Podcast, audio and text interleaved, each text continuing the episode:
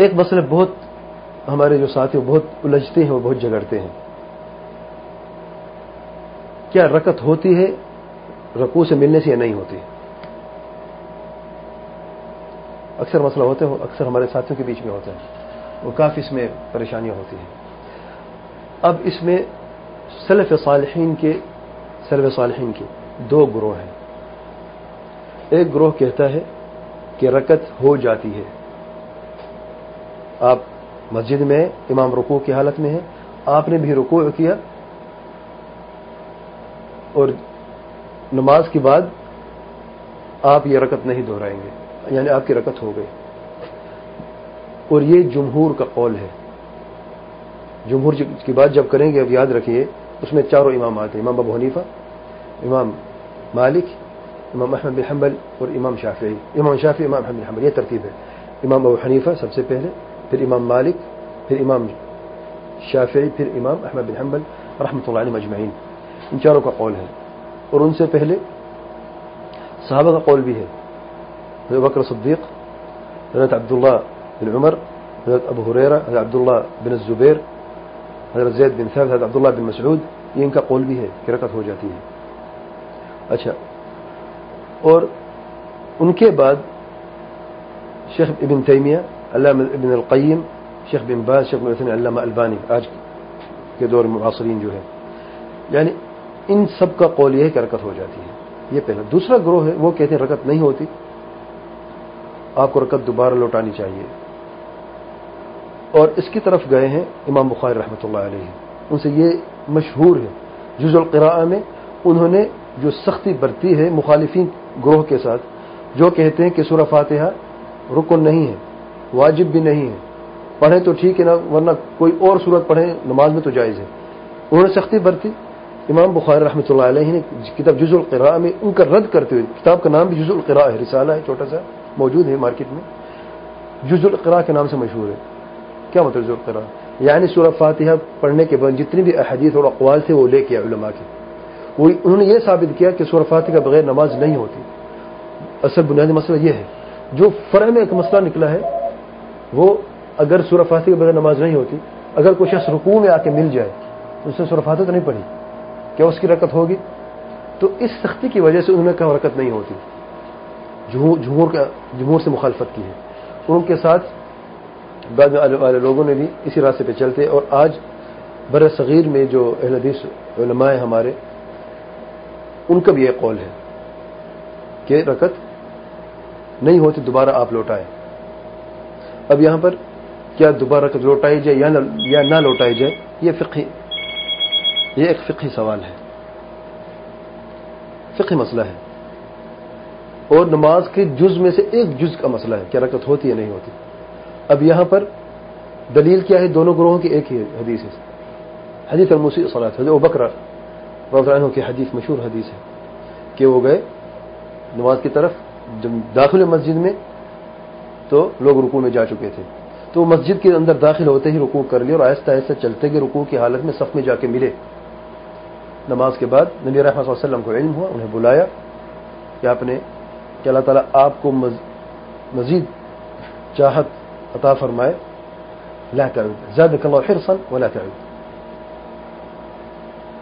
دوبارہ ایسے نہ کرنا۔ سے بخاری کے روایت میں الفاظ نہیں ہے جا کے رکت دوبارہ لوٹاؤ۔ دارقطن میں ایک روایت آئی ہے۔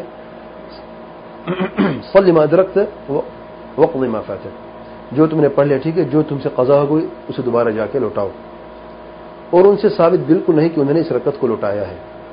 بہرحال، دیکھیں، یہ اختلاف اپنی جگہ پہ ہے۔ اب مسئلہ غنی کی بات ہو رہی ہے کہ فقہ میں کچھ مسائل جو غنی ہے جو غنی مسائل وہاں پر اختلاف کی گنجائش ہوتی ہے۔ اب رکت ہوگی یا نہیں ہوگی، اس میں اب جمہور کی بات میں نے کی ہے۔ بلکہ علامہ البین رحمۃ اللہ علیہ اروا الغلیل میں جلد نمبر دو میں اس مسئلے کو بڑی تفصیل سے بیان کیا اور وہ یہ فرماتے ہیں کہ جو روایت موجود ہیں وہ ضعیف ہیں، لیکن سب روایت کو ملا کے تقویت ہوتی ہے اور اس کے علاوہ بھی، اگر تقویت نہ بھی ہو، بالفرض۔ وہ یہ فرماتے ہیں کہ صحابہ کرام کا عمل نے اس ان روایت کو تقویت دے دی ہے۔ کیونکہ ان کا جو طریقہ ہے، حدیثوں کو جمع کرنے کا ایک حدیث میں اقرام مجہول ہے، دوسری روایت میں اس مجہول کا نام لے کے آئے۔ اور اس طریقے سے جو مختلف جو روایت سب کو جمع کیا۔ وہ کہتے یہ حدیث ضعیف ہے، لیکن ان حدیثوں کو تقیت ملتی ہے صحابہ کرام کے عمل سے۔ صحابہ کرام پھر حضرت بکر صدیق کا قول بیان کیا۔ فرود صحیح صنعت کے ساتھ صنعت کے ساتھ ثابت ہے۔ مصنف ابن نبی شیبہ میں۔ پھر قول حضرت عبداللہ بن مسعود کا قول لے کے آئے۔ بلکہ ان کا قول دیکھیں۔ عبداللہ بن مسعود کے ساتھ ایک تابعی گئے، نماز پڑھی۔ دونوں لیٹ گئے، دونوں رقو میں جا کے پہنچے۔ سلام کے بعد تابعی اٹھ کے کھڑے ہو گئے۔ تو عبداللہ مسعود نماز کے دوران وہ اٹھ کھڑے ہو گئے تھے، سلام کے انہوں پکڑ کے بٹھا دیا۔ تو جب انہوں نے سلام پھیرا، تو انہوں نے یہ کہا کہ میں نے یہ سمجھا کہ رکت ہو گئی۔ عبداللہ مسعود نے فرمایا رکت انہوں نے جو تابعی ہیں، انہوں نے انہوں نے یہ کہا، میں نے سمجھا رکت نہیں ہوئی تو اس لیے میں کھڑا ہو گیا۔ حضرت رسول نے فرمایا رکت ہو گئی ہے آپ کی۔ تو ان روایات کو بلکہ عبداللہ بن زبیر کی روایت لے کے آتے ہیں ممبر پہ تھے، جمعہ خطبہ دے رہے تھے۔ انہوں نے یہ فرمایا، یہ سنت میں سے کہ شخص اگر مسجد میں داخل ہو، امام رکوع ہے تو رکوع میں جا کے شامل ہو جائے۔ رکوع کر لے، رکوع میں جا کے شامل ہو جائے۔ یعنی اس شخص کی رکت ہو جاتی ہے۔ عبداللہ بن زبیر کی وفات ہوئی سن تہتر ہجری میں۔ صحابہ کرم زندہ تھے، موجود تھے۔ عبداللہ بن زبیر کا دار الخلافہ کہاں تھا؟ مکہ تھا۔ تو مکہ میں بہت سارے صحابہ موجود تھے۔ کسی صحابی نے بھی انکار نہیں کیا۔ یہ بات درست نہیں، آپ کو علم نہیں تھا، یہ بات منسوخ ہو چکی ہے، یہ رکت ہوتی ہے، نہیں ہوتی ایسی کوئی گفتگو نہیں ہوئی۔ تو اس میں اجماع سکوتی ہے صحابہ کا۔ بہرحال ان مسائل کو اگر علماء نہیں مانتے، وہ کہتے نہیں رکت نہیں ہوتے ہم دوبارہ لوٹانا چاہتے ہیں۔ کیونکہ قیام بھی نہیں ہے، رکن ہے صرفات میں یہ بھی رکن ہے۔ تو صحابہ کرام نے کیا نہیں سمجھا تھا کہ قیام رکن ہے اور صرفات رکن ہے؟ کیا اربع نے نہیں سمجھا؟ کیا محدثین نے نہیں سمجھا؟ کیا یہ پانچ بڑے علماء شیخ بن تیمیہ، ابن القیم، شیخ بن باز، شیخ بن عثمین علامہ البان رحمۃ اللہ اجمعین، کہ ان لوگوں نے نہیں سمجھا؟ یہ الگ بات ہے، دیکھیں ہم اس بحث میں نہیں جاننا چاہتے۔ ہم یہ کہتے ہیں، اگر آپ کے نزدیک رکت نہیں ہوئی، آپ دوبارہ لوٹا دیں، ہمیں کوئی اعتراض نہیں ہے۔ لیکن جب ہم رکت کو نہیں لوٹاتے، تو ہم پر اعتراض نہ کریں۔ کیونکہ یہ قول میرا اپنا نہیں ہے، ڈاکٹر مرتضی کا قول نہیں ہے یہ۔ میرے پیچھے سلو صالحین کے اقوال ہیں، میں ان کی قول پہ چلتا ہوں۔ اگر آپ کو میری یہ بات پسند نہیں ہے، تو آپ میری یہ بات چھوڑ دیں۔ لیکن یہ تو انصاف کی بات ہے کہ آپ میری ساری ہی باتیں چھوڑ دیں۔ ہاں جو قول میں اپنی طرف سے لے کے ہوں، بغیر سلو صالحین کی تعید سے، پھر تو حق ہے کہ ایک شاد قول ہے، میری کیا حیثیت ہے؟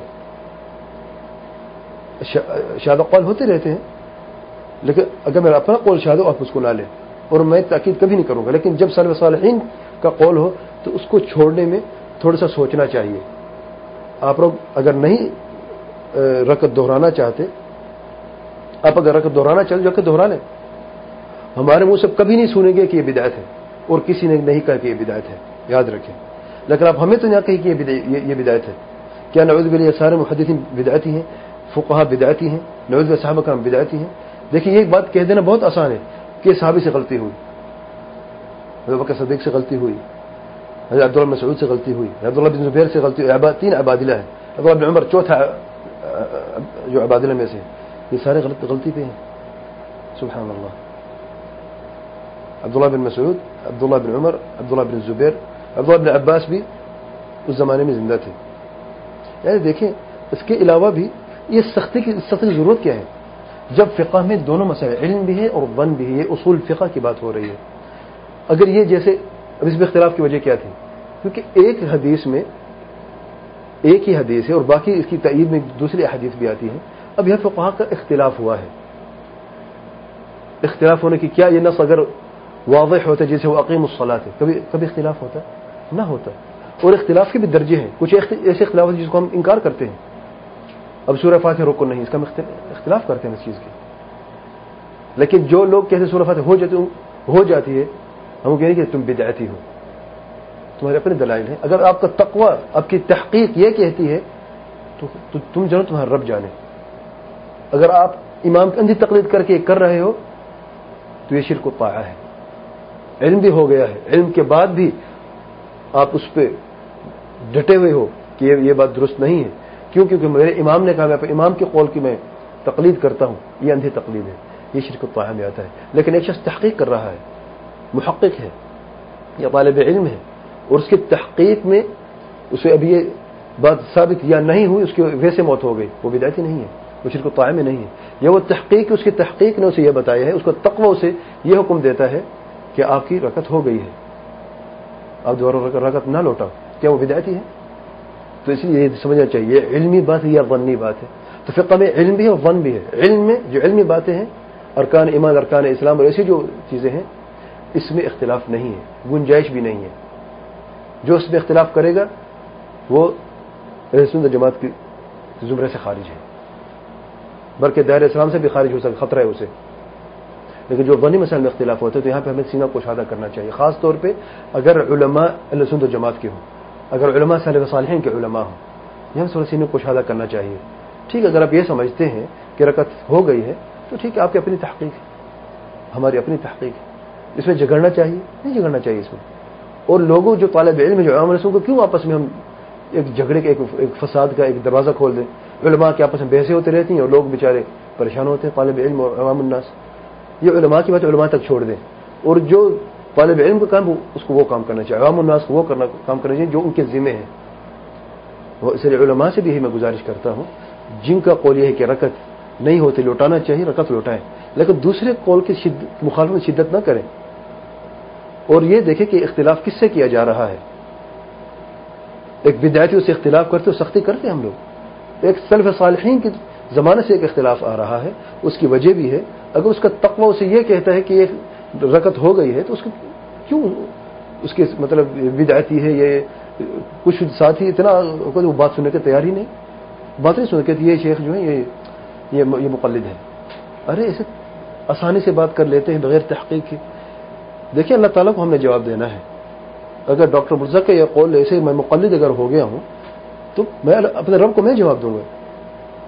اگر میں بغیر تحقیق کے اندھی تقلید کرتا ہوں اس کا جواب دے میں ہوں۔ لیکن اگر کوئی علمی بات ہو، ایک تسلسل سے ایک بات آ رہی ہے، اس کے پیچھے آپ کے پیچھے بہت سارے علماء، محدثین موجود ہیں، آپ ان کے قول کو لیتے ہیں اور ایک دوسرا قول ہے جو ان کے سامنے شاد نظر آتا ہے۔ حقیقت بات دیکھی جائے، یہ یہ قول جو، جس میں ساتھی کہتے ہیں کہ نرکت نہیں نہیں دوبارہ لوٹانی چاہیے، ان بڑے جہد علماء کے سامنے ان کا قول شاد نظر آتا ہے۔ اس کے باوجود بھی ہم کہتے ہیں کوئی حرج نہیں ہے۔ ہمارے نزدیک بدایت نہیں ہے، ہمارے نزدیک یہ تحقیق ہے، اللہ کو رضا خیر دے۔ آپ نے تحقیق کی، آپ نے محنت کی۔ اللہ تعالیٰ آپ کی اس محنت کو ضائع نہ کرے۔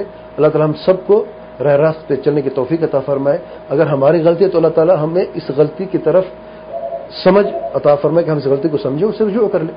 لیکن اگر ہم ابھی تحقیق الحمد کر چکے ہیں، کر رہے ہیں اور ہمیں اس چیز پہ یقین ہے کہ ہمارے عمل درست ہے، تو اس میں اس طریقے سے اختلاف کرنا میرا خیال ہے یہ درست نہیں ہے۔ اور میں نے اس لیے اس بات تھوڑا سا لمبا کر دیا ابھی فی الحال بہت ساری ایسی باتیں وجود آئی ہیں میں نے سنی بھی ہیں کہ نہیں نہیں، کہ یہ یہ مقلدین کا کام ہے۔ شیخ بن تیم بھی مقلد ہیں، بن باز بھی مقلد ہیں بن عثیمی بھی مقلد ہیں۔ اللہ کے بندے۔ تو اللہ مہربانی کے بارے میں کیا کہتے ہو؟ وہ بھی مقلد ہو گئے۔ یہ اس مسئلے کی وجہ سے مقلد ہو، کل تک مقلد نہیں تھے وہ۔ آج صرف ایک مسئلے کی وجہ سے جن کی جس قول کے پیچھے، اس کے پیچھے کتنی علماء موجود ہیں، مقلد ہو گئے۔ اور مقلد لفظ جانتے ہیں آپ حدیثوں کے بیچ میں کتنی وزن رکھتا ہے؟ یعنی مقلد کا لفظ، جیسے لوگ ہمیں وہاں بھی کہتے ہیں، ہمیں تکلیف ہوتی ہے، ویسے مقلد کا لفظ تکلیف تکلیف دہ ہوتا ہے، ان کے نزدیک۔ تو یاد رکھیں، علم بھی ہوتا ہے اور ون بھی ہوتا ہے۔ علم اور ون کی بات آج ہوئی میں آگے نہیں چل